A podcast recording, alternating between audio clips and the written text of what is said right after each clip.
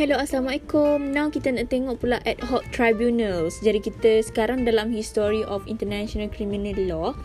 Kita nak tahu bagaimana pembangunan uh, undang-undang jenayah antarabangsa, dan kita tengok Ad Hoc Tribunals dulu. Kalau dalam Ad Hoc Tribunals ni, sebagaimana kita tahu, Ad Hoc Tribunals ni dibuat secara ad hoc ataupun tiba-tiba lah. Kiranya dibuat hanya untuk sementara sahaja, bukan untuk temporary. Bila kita cakap buat temporary ni, dia disebabkan cuma untuk menghakimi um, beberapa jenis jenayah yang dibuat di sesuatu tempat sahaja. Ad hoc tribunals yang ada pada awal-awal dulu adalah dua dua ad hoc tribunal yang dibuat oleh United Nations Security Council ataupun ditubuhkan daripada United Nations Security Council pada awal tahun sembilan belas sembilan puluhan. Um, iaitu dua sahaja. Ada International Criminal Tribunal for the Former Yugoslavia, I C T Y, dan juga satu lagi International Criminal Tribunal for Rwanda, I C T R. Jadi ad hoc tribunals ni ada dua je masa sembilan belas sembilan puluhan tu, iaitu uh, I C T Y dan juga I C T R. The International Criminal Tribunal for the Former Yuko- Yugoslavia established under U N S C Resolution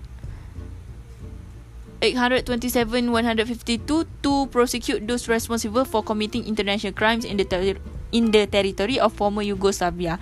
Jadi uh, ad hoc tribunal ni ataupun mahkamah ad hoc yang dibuat dekat former Yug- Yugoslavia tu adalah untuk charge kesalahan-kesalahan yang dibuat di dalam uh, wilayah uh, former Yugoslavia.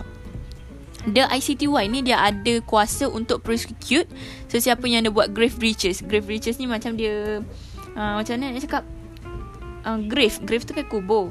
Breaches ni uh, penya, penyelewengan. Macam masa dia perang kan, kalau contoh dalam undang-undang peperangan, kita ada undang-undang di mana kita tak boleh kacau kubur, kita tak boleh uh, ada certain-certain benda yang kita tak boleh buat semasa perang. Dan salah satunya adalah grave breaches, macam menyeleweng buka kubur ke, macam Uh, menyebabkan kubur tu rosak ke macam mana kan. Jadi I C T Y ni dia ada power to prosecute grave breaches of the Geneva Convention of nineteen forty-nine. Sebab dalam Geneva Convention ni dia dah include pasal grave breaches masa perang. Violations of the laws of custom war, genocide and crimes against humanity. I C T Y ni juga dia ada kuasa untuk charge apa-apa sahaja, apa-apa sahaja uh, violation yang dibuat yang melanggar undang-undang, melanggar adat, dan juga pembunuhan, dan juga apa-apa jenayah yang melanggar moraliti sebagai manusia. Bidang kuasa I C T Y untuk prosecute crime of genocide ni merupakan suatu um, benda yang pertama dalam mahkamah um, pembicaraan yang pertama yang diberi bidang kuasa untuk charge pasal genocide uh, pada sembilan belas empat puluh lapan. Sebab sebelum ni tak ada lagi uh, mana-mana mahkamah yang boleh charge di bawah kesalahan genocide. Genocide ni kira pembunuhan lah, pembunuhan beramai-ramai, dibunuh orang beramai-ramai, civilians macam tu.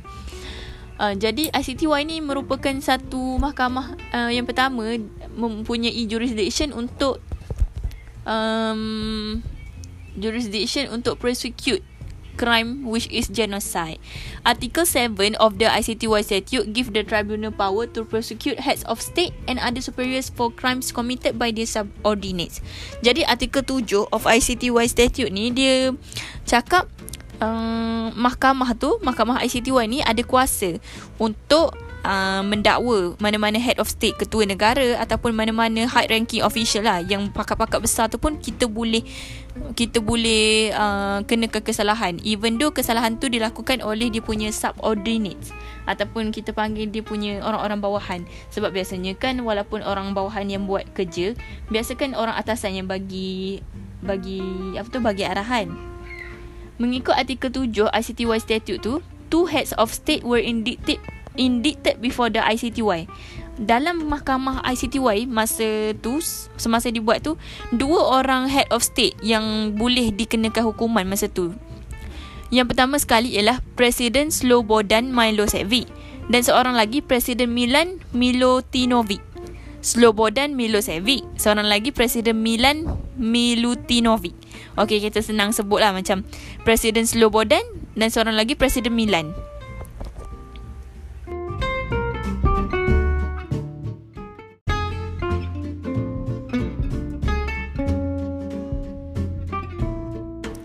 Presiden Presiden Slobodan Milosevic ni, dia head of state of Serbia, a constituent of the Federal Republic of Yugoslavia, who later become the head of state of the former Republic of Yugoslavia. Jadi um, Jadi uh, Presiden Milosevic ni ataupun Presiden Slobodan Slobodan Milosevic ni, dia adalah uh, head of state of F R Y kan. Jadi dia juga memegang position sebagai Supreme Commander of the Yugoslavia Armed Forces. Kiranya dia jugalah pegang uh, Military Forces of Yugoslavia ni. At the time of his indictment for the action of his subordinates, he committed international crimes in Kosovo, Bosnia and Herzegovina and Croatia. Jadi semasa dia memegang jawatan tersebut sebagai commander, Supreme Commander, dia telah membuat beberapa um, membuat beberapa tindakan uh, ber, sekali lah dengan dia punya subordinate tu. Dia committed crime dekat Kosovo, Bosnia, Herzegovina dan juga Croatia.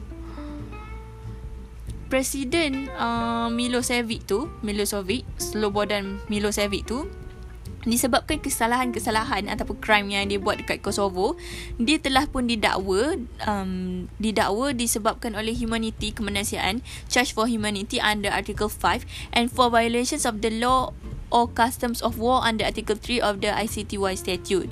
Dia didakwa di bawah Article lima, Article lima uh, Article lima dan juga Article tiga of I C T Y statute sebab melanggar uh, hak asasi manusia. In relation to crimes perpetrated in Bosnia and Herzegovina, he was charged for all crimes under I C T Y statute, that is, genocide under Article four, grave breaches of the Geneva Convention nineteen forty-nine under Article two, violations of the law of custom of war under Article three, and crimes against humanity under Article five of the I C T Y statute. Senang kiranya, Presiden Slobodan Milosevic ni dia langgar semua benda yang berkaitan dengan war crimes dan juga humanity ni lah, melanggar benda-benda yang berkaitan dengan kemanusiaan ni disebabkan oleh jenayah-jenayah yang dia buat. Jadi disebabkan oleh dia punya four crime tu, uh, dia tu uh, sepatutnya dikenakan tindakan yang serius kan. Kiranya dia mempunyai, mungkin dia akan dikenakan hukuman mati. Mungkin-mungkin memang dia akan dikenakan hukuman mati. Tapi uh, proceeding tu ataupun pembicaraan tak dapat dibuat. Sebabnya semasa pembicaraan baru nak buat tu, dia dah mati. Jadi terpaksalah kita gugurkan kes tersebut. Sebabnya dia dah mati. Tuan dah mati pun nak buat apa lagi kan. Okey, seterusnya pula Presiden Milan pula Presiden Milan Milutinovic. Tadi Slobodan, ni Milan. Presiden Milan Milutinovic pula was the incumbent Incumbent Incumbent Serbian head of state after President Milosevic became the head of state of the Federal Republic of Yugoslavia. He was indicted for against humanity and violations of the law or custom of war under Article five and three of the I C T Y statute. Dia telah pun uh, didakwa di bawah uh, Article lima dan juga Article tiga statute I C T Y. Walaupun Artikel lapan puluh tiga Clause lima uh, dalam Constitution Serbia dah bagi apa tu bagi kuasa kepada presiden presiden Milan uh, Milutinovic ni untuk kerahkan dia punya army untuk buat apa-apa sahaja, tapi dia tetap di ditemu ditemui pula found guilty and acquitted by the I C T Y trial chamber for the crime of his subordinates. Dia dikenakan juga kesalahan disebabkan uh, uh, crime jenayah yang dilakukan oleh orang-orang bawahan dia. This is because the power to command the Serbian armed forces under Article eighty-three Clause five of the Constitution was only applicable to him if Serbia had become an independent state. Sebabnya uh, tu kan, tadi kan kita cakap pasal Artikel lapan puluh tiga Clause lima. Artikel lapan puluh tiga Clause lima Constitution Serbia tu hanya cakap uh, Constitution tu lapan puluh tiga Clause lima tu cakap Presiden Milutinovic ni dia ada kuasa kan untuk kerahkan mana-mana dia punya dia punya army tu, tapi ianya hanya berkuat kuasa jika Serbia tu merupakan negara independen. Tapi masa tu Serbia belum lagi independent state. Jadi bawah I C T Y um, Artikel lapan puluh tiga Clause lima tidak terpakai.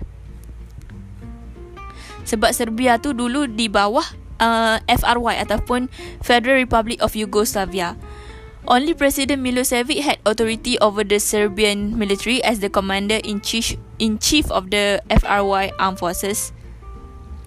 Kalau contohlah uh, Milosevic tu, uh, Milosevic yang tadi tu, Slobodan Milosevic yang tak mati tadi, kalaulah dia tak mati, semua tuduhan tu akan dikenakan ke atas dia. Tapi um, tapi sekarang ni kita pergi ke, uh, pergi pula kita bawa pula kesalahan tu kepada dia punya orang bawahan ataupun dia punya dia punya waris macam Presiden Milan Milutinovic ni.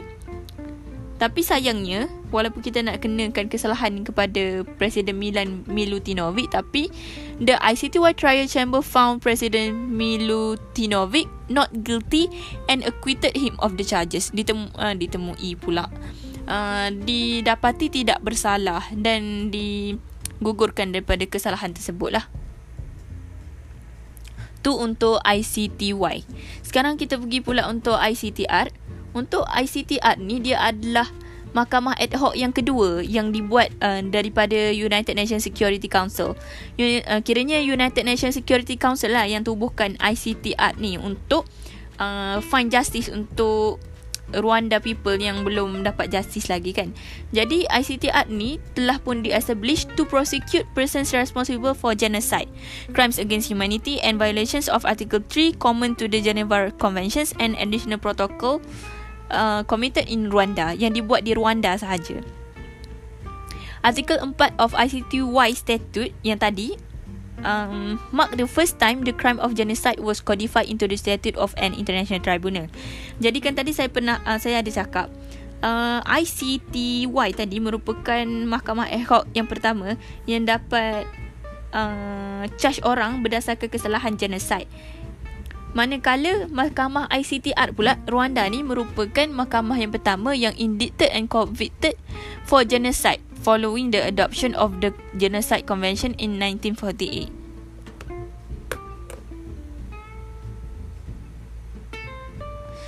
Kalau dalam uh, mahkamah I C T Y tu baru codified, tapi kalau dalam I C T R ni mark the first time an individual individual was indicted and convicted for genocide following the adoption of the Genocide Convention in nineteen forty-eight.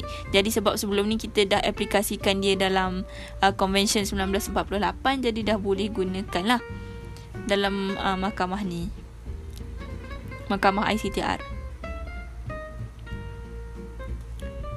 Ada juga kes yang melibatkan uh, high ranking official, iaitu Jean Kambanda. Jean Kambanda ni dia merupakan head of government bagi negara Rwanda. Dia merupakan highest ranking official in the country after the president, selepas presiden. Dia uh, dia dikatakan bersalah um, di bawah I C T R disebabkan kesalahan jenayah yang dibuat melanggar hak asasi manusia dan juga genocide, dan dia merupakan Uh, first head of government to be criminally liable for genocide in line with the notion of superior responsibility. Dia merupakan head of government yang pertama yang uh, kita sabitkan kesalahan uh, disebabkan genocide, disebabkan pembunuhan tu.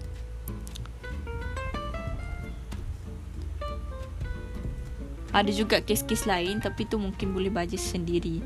Dan kita ada juga, macam biasalah, kita mesti akan ada kritik dan juga komen terhadap uh, mahkamah ad hoc ni, mahkamah I C T Y dan I C T R. Jadi mahkamah I C T R dan juga I C T Y ni, dia dikritik disebabkan dia dia bukan fully independent because they were established by a political body. Kan uh, United Nations Security Council yang tubuhkan mereka. Jadi dia bukanlah suatu badan yang tidak uh, badan yang apa tu dia bukan badan yang asing-asing. Dia memang bawah U N S C. It is argued that this could lead to the U N S C interfering with the tribunal in investigations or prosecution before the tribunal. Dia takut nanti kan U N S C yang tubuhkan. Jadi mesti U N S C ni ada juga sedikit sebanyak masuk campur dalam uh, penyiasatan dan juga pendakwaan.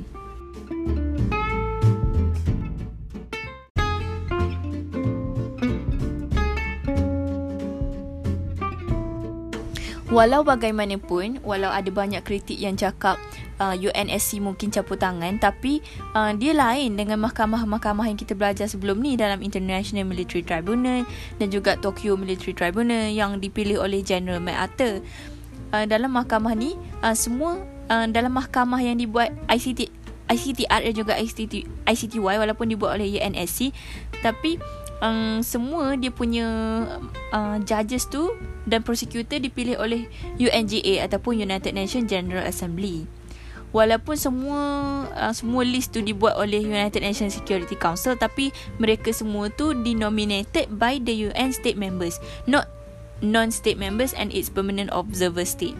Moreover, the prosecutors of the I C T Y and the I C T R act as independent organs of the tribunals and do not receive any instruction from any government entity in conducting investigations or prosecutions.